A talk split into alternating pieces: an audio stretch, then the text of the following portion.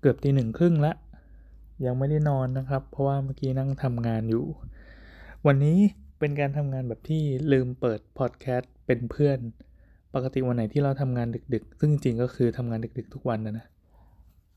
จริงๆก็คือต้องเริ่มทำงานตั้งแต่ลูกนอนหลับสอนกันบ้านเสร็จปั๊บก็ส่งลูกส่งเมียไปนอน ตอนประมาณสองทุ่มกว่า หลังจากนั้นเราก็จะนั่งทำงาน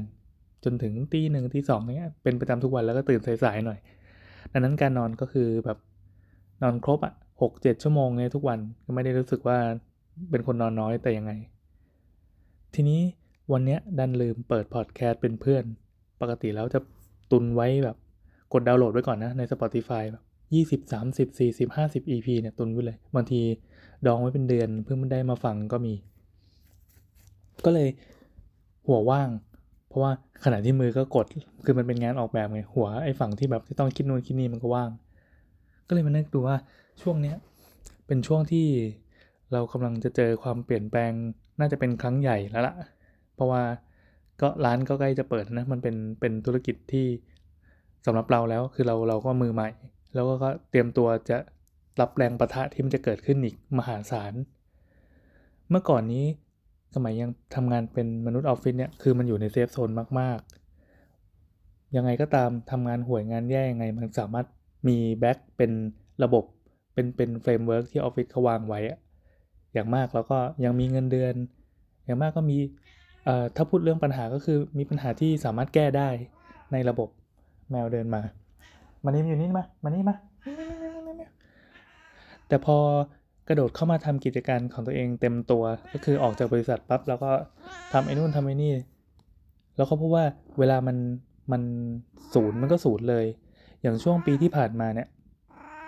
มีอยู่ช่วงหนึ่งที่ร้านนรินฟ้าก็ซึ่งเป็นเป็นธุรกิจหลักของครอบครัวของบ้านเราตอนนี้นะ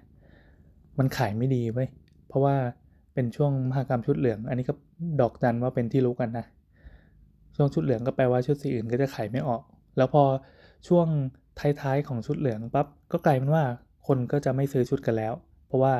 สีเหลืองก็มีเต็มตู้แล้ว ส่วนสีอื่นก็ขายก็ก็ยังไม่ถึงเวลาซื้ออะไรแบบนี้เป็นต้น แต่ว่ายอดขายมันก็ตกลงพอสมควรทำให้ธุรกิจเราก็จะต้องมีการปรับตัวครั้งใหญ่ พอปรับครั้งใหญ่ปั๊บมันก็มีเพิ่มเพิ่มเพิ่มไอ้นู่นไอ้นี่ตอนนี้เริ่มเก็บเกี่ยวแล้ว เริ่มถึงช่วงที่กำลังกลับมาเห็นผลว่าเฮ้ยมันมันกลับมาขายได้อีกแล้ว ส่วนธุรกิจอื่น ๆ ที่จะเปิดก็คืออ่าอันอย่างตอนนี้ย้ายร้านมาเป็นที่ใหม่เอ้ยเดี๋ยวเราต้องดอกจันไว้ก่อนว่าอ่าพอดแคสต์วันนี้น้าแอนเจออะไรเนี่ย หลังๆจะเป็นการบันทึกความคิดที่อยู่ก็ผุดขึ้นมา ไม่ว่าจะเป็นตอน ขี้อยู่หรือว่าอาบน้ำหรือตอนทำงาน แล้วไม่อยากให้มันหายไป มันจะเป็นความคิดที่ยังไม่ตกตะกอนซึ่งเราชอบบรรยากาศแบบนี้มาก อะไรก็ตามที่มันยังไม่ตกตะกอนเนี่ยอ่ามันจะผ่านการถกเถียงกับตัวเอง แล้วมันยังไม่นิ่งไอคนที่ความคิดนิ่งเนี่ยแสดงว่าแสดงว่าเป็นคนที่ตายไปแล้ว เรารู้สึกว่ามันจะมีความหวั่นไหว มันจะมีความวุบว่ามีความอ่อนแออะไรเงี้ย เราชอบความรู้สึกแบบเนี้ย เราก็เลยพยายามจะบันทึกไว้ แต่ก็ ขออภัยที่มาบ่นแล้วก็อาจจะคนอื่นอาจจะไม่เกี่ยวอะไรเงี้ยเราก็ขอเก็บไว้เป็นมันเป็นไดอารี่ แล้วคุณเผลอมาอ่าน เผลอมาฟังแค่นั้นเองอะกลับมาเข้าเรื่องต่อ คือตอนเนี้ยร้านที่จะเปิดก็ก็เป็นเป็นร้านคาเฟ่นะก็กำลังอยู่ในช่วงที่กำลังจะจัดสวนในน่าจะแบบอาทิตย์หน้าเลยอะไรเงี้ยมันเป็น 2 อาคารไง อาคารหนึ่งก็คืออาคารนารินฟ้าแห่งใหม่ที่ย้ายมาจากร้านเดิม เดี๋ยวบ้านเดิมก็จะขายก็มาเป็นบ้านใหม่ ก็จะย้ายพนักงงพนักงานมา อันนี้คือเฟสสุดท้ายสุดๆแล้วก็โดยมีเราเนี่ยเป็นเป็นหัวเรือใหญ่ในการทำโปรเจกต์นี้ก็ตั้งแต่พวกดูแลงานออกแบบคือโอเคก็ให้บริษัทรับเหมาเขาก่อสร้างเป็นเป็นคนที่ดูแลเรื่องเทคนิค ส่วนเราก็ดูดีไซน์ดูอะไรทุกอย่างให้ ก็ไม่คิดว่าวันนึงจะได้มาดูเหมือนกัน มีตัวอาคารเป็นอาคารนารินฟ้านะสองชั้น เสร็จปั๊บข้างๆ มันก็จะเป็นตึกที่เป็นอาคารคาเฟ่แล้วตรงกลางมันจะขั้นด้วยสวน ก็เป็นสวนค่อนข้างใหญ่เหมือนกันก็จ้างบริษัทจัดสวนมา คิดว่าภายในเดือนนี้น่าจะเห็นความเปลี่ยนแปลงอะไรอีกใหญ่หลวง ซึ่งไอความเปลี่ยนแปลงเนี่ยเวลามันเกิดขึ้นเว้ยมันจะทำให้หัวเราไม่นิ่ง ไอคนที่มีหน้าที่คอยวางแผนคอยออกแบบเนี่ยมันรู้สึกว่าการเด็ดดอกไม้ทีหนึ่งมันจะสะเทือนไปถึงอะไรบ้างอาจจะไปถึงดวงดาวเลยก็ได้ อย่างเช่นอพอเรามีนโยบายว่าจะทำสิ่งนี้ แล้วหลังจากนั้นมันจะต้องมาคอยคิดตุ้มตุ้มหลังจากนั้นมาว่าไอการการจะไปเพื่อให้ถึงนโยบายตรงนี้ให้ถึงอุดมคติเนี้ยมันจะต้องทำอะไรบ้าง พูดไปอาจจะนึกภาพไม่ออกอันอย่างตอนเนี้ยช่วงประมาณสองสามอาทิตย์ที่ผ่านมาเนี่ยเราจะคิดถึงเรื่องการทำยังไงให้ร้านร้านร้านเราเป็นร้านที่ green ที่แบบดูไม่ไม่เป็นคนธรรมะธรรมโมมากอะ green แบบที่เราทำเป็นไลฟ์สไตล์อยู่แล้ว ไม่ได้ไม่ได้มีความพยายาม การใช้ชีวิตปกติตอนนี้คือเราพยายามลดการใช้พลาสติกลงเรื่อยๆ คือไม่ได้เป็นเป็นคนที่แบบเด็ดขาดจะต้องพกกระปุกข้าวไปอะไรเงี้ยตลอดเวลา แต่ก็รู้สึกว่าเฮ้ยมันมันมาว่ะกระแสมันมาอะไรเงี้ยคือไม่ใช่กระแสภายนอกคือกระแสภายในเราเองด้วย ที่ผ่านมาเราพยายามจะแอบแอบทำเงียบๆเพราะมันรู้สึกว่าทำแล้วมันไม่เก่ามันไม่คูลไม่เท่มันดูนั่นแหละอย่างที่บอกว่ามันมันดูธรรมะธรรมโม แต่พอพอโลกหมุนมาทางนี้เรารู้สึกเฮ้ยเรามีพวกละแล้วเราก็สามารถทำได้โดยไม่เคอะเขิน เมื่อก่อนแม้แม้กระทั่งเมียก็เขิน คือจะบอกว่าเฮ้ยเราพกแก้วไปดีไหมอะไรเงี้ย ก็จะเขินๆนิดนึง แต่พอทำไปบ่อยๆปั๊บปรากฏว่าเอ้ยก็ก็คือเมียก็โอเค แล้วก็สอนลูกได้ด้วย เนี่ยเออหลอดไม่ต้องไปเอาก็ได้นะลูกสอนเซวงเซเว่นเนี่ยแบบปฏิเสธไปถุงถึงก็ทุกวันนี้คือสะพายกระเป๋าย่ามเป็นเป็นเรื่องปกติมากมากมากมากแล้วอะ ไม่ได้รู้สึกว่าจะต้องจะต้องเปลี่ยนอะไรตัวเองเลยทุกวันนี้ก็สะพายย่าม จริงๆก็คือสะพายมานานมากแล้ว เป็นไลฟ์สไตล์ปกติที่มีมานานแล้ว แต่พอมาถึงตรงนี้รู้สึกว่ามันจะกลายเป็นเรื่องธรรมดาสะพายบ่อยจนรู้สึกว่าอยากอยากทำกระเป๋าย่ามขายเลย เดี๋ยวก่อนรอให้ตึกนรินฟ้าใหม่เสร็จก่อน ก็คงจะมีมีทั้ง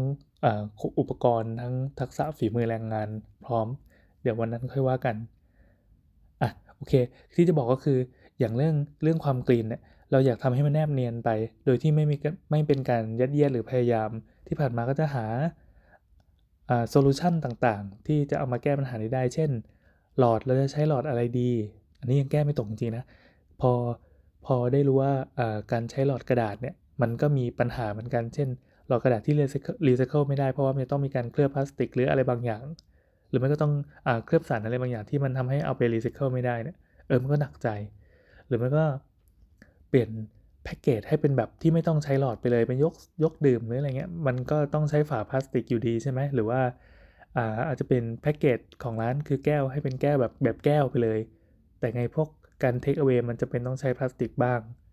ซึ่งเอ้ยไม่เลี่ยงไม่ได้ ก็ก็คงอยู่ที่การตลาดต่อไปที่เป็นการควบคุมเช่น ถ้าลูกค้าเอาแก้วมาเองลด5บาทอะไรว่าไปอย่างเงี้ย ตอนนี้ก็กำลังคิดอยู่ แต่คิดว่า ภายในเดือน 2 เดือนนี้มันจะต้องลงตัวเพราะมันจะเป็นอยู่ในในช่วงที่ประชุมสูตร อย่างตัวเนี้ยเอออนั่นก็เป็นงานยกตัวละยกตัวอย่างอันหนึ่งว่า การคิดอย่างหนึ่งว่ามันจะส่งผลกระทบไปลูกโซ่ถึงถึงสิ่งต่อๆไปที่จะเกิดขึ้นในอนาคต ก็อะตัวอย่างเช่นความกรีน ส่วนความยุ่งยากในตอนนี้ที่ทำให้รู้สึกว่าเฮ้ยมันเกิดการกระพือครั้งใหญ่ของของของของช่วงชีวิตถัดจากนี้ไป ก็เช่น การรับสมัครพนักงาน เป็นทักษะใหม่ที่เราไม่ค่อยคุ้นเคยเท่าไหร่เพราะปกติจะทำงานคนเดียวยกเว้นว่าอย่างของเมียนี่เขาก็จะเป็นผู้บริหารก็คือเป็นเป็นเจ้าของเป็นเจ้าของร้านร้านนารินฟ้าอยู่แล้ว ก็จะมีแบบลูกน้องแบบ 20 30 คนนั้นบริหารผู้ผู้เป็นคนคล่องเป็นคนฉับไวในขณะที่เราอะเป็นเหมือนเป็น backup อยู่ด้านหลังอย่างเดียว เราก็ทำงานอยู่เงียบๆนั่งทำอ่าสิ่งที่เป็นแนวแนวงานครีเอทีฟก็จะไม่ได้เกี่ยวข้องกับผู้คนเท่าไหร่ คือการไปจัดพอดแคสต์ที่เกี่ยวกับผู้คนนี่คือการเจอคนมากที่สุดแล้วอะอพอรับสมัครพนักงานรับช่วงนี้เป็นช่วงที่รับรับก็คือจะต้องหาพวกพนักงานเสิร์ฟหรือว่าเป็นแม่ครัวมาเพื่อเอามาคุยแล้วก็มาประชุมสูตรกันอะไรประมาณนั้น เราก็จะเจอคนมากหน้าหลายตา ซึ่งการเจอคนที่นี่จะต่างจากการเจอคนที่กรุงเทพคืออพูดพูดง่าย ๆ ก็คือ แต่ละคนมันจะมีระดับศีลไม่เหมือนกัน ใช้คำว่าศีลได้ป่าวคือมันเป็นคำพูดเล่นๆที่เราพูดกันในในในกลุ่มเพื่อนอะถ้าคนที่ศีลเสมอกันจะคุยง่าย แต่เนี้ยพอเปิดรับสมัครงานปั๊บมันจะมีคนแบบร้อยพ่อพันแม่มา บางคนก็ศีลไม่เท่ากับเรา เวลาคุยกันก็จะเหมือนคุยกับคนละภาษา บางอ่าบางอย่างที่เป็นทัศนทัศนคติที่เขาคิดว่าดี เรากับขมวดคิ้วใส่อะไรอย่างเงี้ยเป็นต้น เช่น เช่นมีคนหนึ่งที่มาสมัคร เขาบอกว่าเออร้านที่เขาทำเนี่ย มันไม่อร่อย ตอนนี้คือคือร้านร้านที่เขาทำเจ๊งไปแล้วเออกาแฟไม่อร่อยเขาเลยแอบปรับสูตรเองเว้ยด้วยการใส่ไอ้นี่เพิ่ม แล้วก็ปรับแก้วให้อ่าปรับปรับไอ้ตัวแก้วตวงอะให้เล็กลงมาเพื่อให้กาแฟมันเข้มข้นขึ้น แล้วก็เปลี่ยนนมเป็นสูตรนี้ โดยที่ไม่บอกเจ้าของร้านอะไรเงี้ยเพราะเขาเชื่อว่าสุดยอดมันจะต้องอร่อยแน่นอน ซึ่งอร่อยหรือไม่อร่อยก็แล้วแต่แต่ร้านนั้นเจ๊งไปแล้วแล้วตอนนี้เขาก็วางงานอยู่ อะไรแบบเนี้ย เฮ้ยเราเจอคนแบบนี้ แล้วเขาก็มั่นใจว่าเขาเขาทำอย่างนี้ถูก คือพอเราบอกว่าเฮ้ยยังไง อันนี้เป็นเรื่องเรื่องที่ค่อนข้างซีเรียสถ้าจะทำอะไรให้มาคุยต่อหน้าเขาก็บอกว่าแบบก็หนูก็คุยแล้วแต่เจ้าของร้านหมายถึงเจ้าของร้านเดิมที่เจ๊งไปแล้วเขาก็ไม่โอเคด้วยเขาอยากใช้สูตรเขาแต่หนูเชื่อว่าแบบนี้ดีกว่าอะไรเงี้ยโหแค่นี้มันก็เป็นคำตอบแล้วว่า เราควรจะรับคนแบบนี้หรือไม่รับ อืมแล้วตอนนี้ก็เป็นช่วงที่จะต้องดีลกับคนดีลกับดีลกับเงินโอ้ยอย่างเงินในเรื่องใหญ่มาก อย่างที่ ถ้าใครที่รู้จักกันก็ก็จะรู้ว่าคือเราเราก็ไม่ได้รวยคือตอนเนี้ยณตอนที่เรานั่งอยู่เนี้ยโดยใช้ใช้โทรศัพท์แพงๆจะอยู่อยู่ในบ้านที่เป็นบ้านเดี่ยวถือว่ารวยที่สุดในตระกูลได้แล้วมั้งเนี่ยอ่าเอาเป็นว่า เราไม่มี support เราไม่มี back เราไม่มีพื้นฐานเศรษฐกิจที่ดีเหมือนกับคนอื่น แต่ทีนี้เราก็ก็ค่อยๆไต่เต้าก็ก็ทำธุรกิจอะไรต่อมีอะไรมันก็คงเป็นการวางแผนแล้วก็เป็น step ของชีวิตนะที่สามารถทำให้ตอนนี้สามารถมาเริ่มธุรกิจตัวเองได้จะว่าอะไรวะคือยังไงก็ตามการทำธุรกิจที่ที่มันเป็นก้อนใหญ่แล้วก็เราก็ไม่คุ้นขนาดนี้มันต้องใช้เงินก้อนที่ใหญ่มาก เราก็ต้องไปติดต่อธนาคารนะคืออันนี้คือเป็นเรื่องเมื่อช่วงสักปีที่ผ่านมาแต่ก็ยังไม่เคยเล่าบันทึกไว้ เราไม่ถนัดเลยกับการดีลเรื่องเงิน เรื่องการกู้เงินเรื่องธนาคารเรื่องอะไรต่างๆ ซึ่งสิ่งเหล่านี้คือเมียจะเป็นคนที่ที่แม่นกว่าที่คล่องกว่า แต่เราจะเป็นคนที่ทำในระดับสเกลครอบครัวอย่างอ่าอย่างพวกบัญชีครอบครัวบัญชีการทำธุรกิจอะไรเงี้ยเราจะเป็นคนที่ที่ทำตรงนี้ แต่การไปหาเงินไปติดต่อเพื่อกู้ยืมอะไรเงี้ยคือเราจะไม่เป็นเลยเออนั่นแหละในที่สุดก็เราก็เป็นหนี้ก้อนใหญ่ ตอนนี้เป็นหนี้ก้อนใหญ่มาก มากมากที่สุดในชีวิตเลย เออ นั่นแหละ ไม่รู้ติดลบเท่าไหร่แล้วหลักหลายบาทอยู่หลายบาทอยู่ อืม แต่ก็คิดว่าก็ไม่ได้ไปเครียดกับมัน เพราะว่ารู้สึกว่าเออมันก็เป็นเป็นสิ่งที่เป็นไป ถ้าเกิดว่ามันเกิดอุบัติเหตุหรือมันเกิดปัญหาอะไรขึ้นมาก็ ก็ค่อยไปแก้ไขเอา แต่ก็เราก็เชื่อว่าเราก็มีแผนรองรับไว้ประมาณหนึ่งแล้วเอออะต้องเดีลกับเรื่องเงินนะดังนั้นตอนนี้คือเงินก็ค่อนข้างจะชักหน้าไม่ถึงหลัง เพราะมันเป็นช่วงที่กำลังก่อร่างกิจการ มันจะต้องสร้างไอ้นู่นนี่เยอะมาก เยอะแบบที่เงินของสองผัวเมียเนี่ยเออจะเรียกว่าเกินกำลังไปก็ก็เกินอยู่พอสมควร อันนี้ไม่ใช่เศรษฐกิจพอเพียงเลย แต่เราก็ประเมินไว้ว่าเดี๋ยวสักพักมันจะคืนทุนด้วยด้วยด้วยแผน การทำธุรกิจแบบนี้หนึ่งสองสามสี่ห้าคือราวางกันไว้เอง อืมก็เชื่อว่าพอไปได้ โอเค ก็ก็กลับมาประเด็นหลักของ EP นี้ก็คือมันจะเกิดการเปลี่ยนแปลงครั้งใหญ่เนาะแล้วก็รอรุ้นแล้วกันว่าในท่ามกลางฝุ่นควันตลบที่กำลังเกิดขึ้นกับชีวิตตอนเนี้ยมันจะคลี่คลายไปทางไหน โอเคมันวันหนึ่งอันนี้เราก็ไม่รู้ว่าอนาคตจะเป็นไง เช่น วันหนึ่งมันจะมันเจ๊งขึ้นมา มันเจ๊งขึ้นมาเราก็คงจะมีทางไปในอีกแบบหนึ่งเราเชื่อว่าเราไม่ตาย แล้วก็ถ้ามันรุ่งเรืองขึ้นมา แล้วมันจะต่อยอดไปเป็นอะไร อันนี้ก็น่าสนุก เออ ไอคนที่แบบยอมลงทุนทำอะไรสักอย่างมันคงจะมีคงจะมีความฝันนะซึ่งเราก็เป็นหนึ่งในนั้นกันแล้วก็มีความฝันอะไรของเราเหมือนกัน คือฝันเราจะเรียบง่ายนะคือแบบอยากอยากไปอยู่ต่างจังหวัดสบายๆอะไรเงี้ย ซึ่งการจะทำอย่างนั้นได้คือมันต้องมันต้องวางระบบวางอะไรตัวมีอะไรให้ไว้ให้รัดกุมกว่านี้พอสมควร ซึ่งช่วงอายุประมาณอย่างเงี้ยตอนที่เราเป็นเนี่ยคือ 30 ปลายปลายก่อน 40เนี่ยเป็นช่วงที่มีแรง สมรรถภาพร่างกายยังพร้อม สมองยังแจ่มใส แล้วก็สติสตังครบยังสามารถทำอะไรแบบนี้ได้ ก็รู้สึกว่าต้องรีบทำแล้วเดี๋ยวถ้าถ้าแก่กว่านี้สังขารเริ่มโรยลาไปกว่านี้ ก็คงจะเริ่มพักผ่อนอะไรแบบนั้น ก็นั่นแหละมันจะเป็นคงเป็นไมซ์เซตของคนที่มีลูกด้วยมั้งพอมีลูกปั๊บจะมีความคิดว่า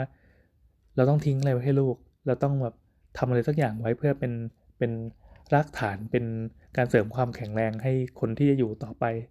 เออ มันจะต่างจากคนที่แบบเออแบบใช้ชีวิตโสดอาจจะแบบไม่ได้คิดเรื่องความมั่นคงเออเรื่องความมั่นคง แบบนี้ ก็ทำให้เข้าใจคนรุ่นก่อนๆนนะรุ่นพ่อรุ่นแม่ รุ่นปู่ย่าแล้วที่ใช้ชีวิตอยู่กับความ mindset ของความมั่นคงอะแล้วมันจะทำให้คนที่เคยแบบเป็นซ้ายจะจัดกระโดดเข้ามาขวาจะจัด ซึ่งโอ้ยแมวแมวแมวแมวแมวชนลูกบอลหล่น ซึ่งเราก็ไม่รู้ว่าในอนาคตเราจะเป็นไหม ก็เลยขอบันทึกไว้ตรงนี้ก่อนว่าณวันนี้เราก็เราก็มีอะไรหลายอย่างที่กำลังฝุ่นตลบอยู่ แล้วก็รู้สึกสนุกดีกับไอ้ความคิดแบบนี้ ตอนนี้ก็คือลูก 2 มีแมวอีก 2 ตัว มีหมาอีก 2 ตัว หมาอยู่นอกบ้าน ส่วนแมวเดินวนอยู่รอบเตียงเนี่ย ลูกเมียก็นอนอยู่อย่างมีความสุข ก็เชื่อว่าเอ่อค่อนข้างค่อนข้างแฮปปี้นะ วันนี้เป็นวันที่ลูกสาวคนเล็กก็อายุครบห้าขวบพอดี แล้วก็ยังไม่รู้เหมือนกันว่าในอนาคตจะมีอะไรให้ต่อสู้ต่อไปหรือเปล่า เออ ก็มาลองดู ก็ฝากไว้ถึงตัวเองในอีก 5 ปี 10 ปีข้างหน้า ถ้าเกิดวันหนึ่งแองเกอร์มันยังไม่ปิดตัว หรือไม่ก็เรามีโอกาสได้ย้อนกลับมาฟังวันนี้ก็ เออ ถือเป็นการบันทึกเรื่องของการเปลี่ยนแปลงครั้งใหญ่ที่กำลังจะเกิดขึ้นต่อจากนี้ โปรดติดตามชม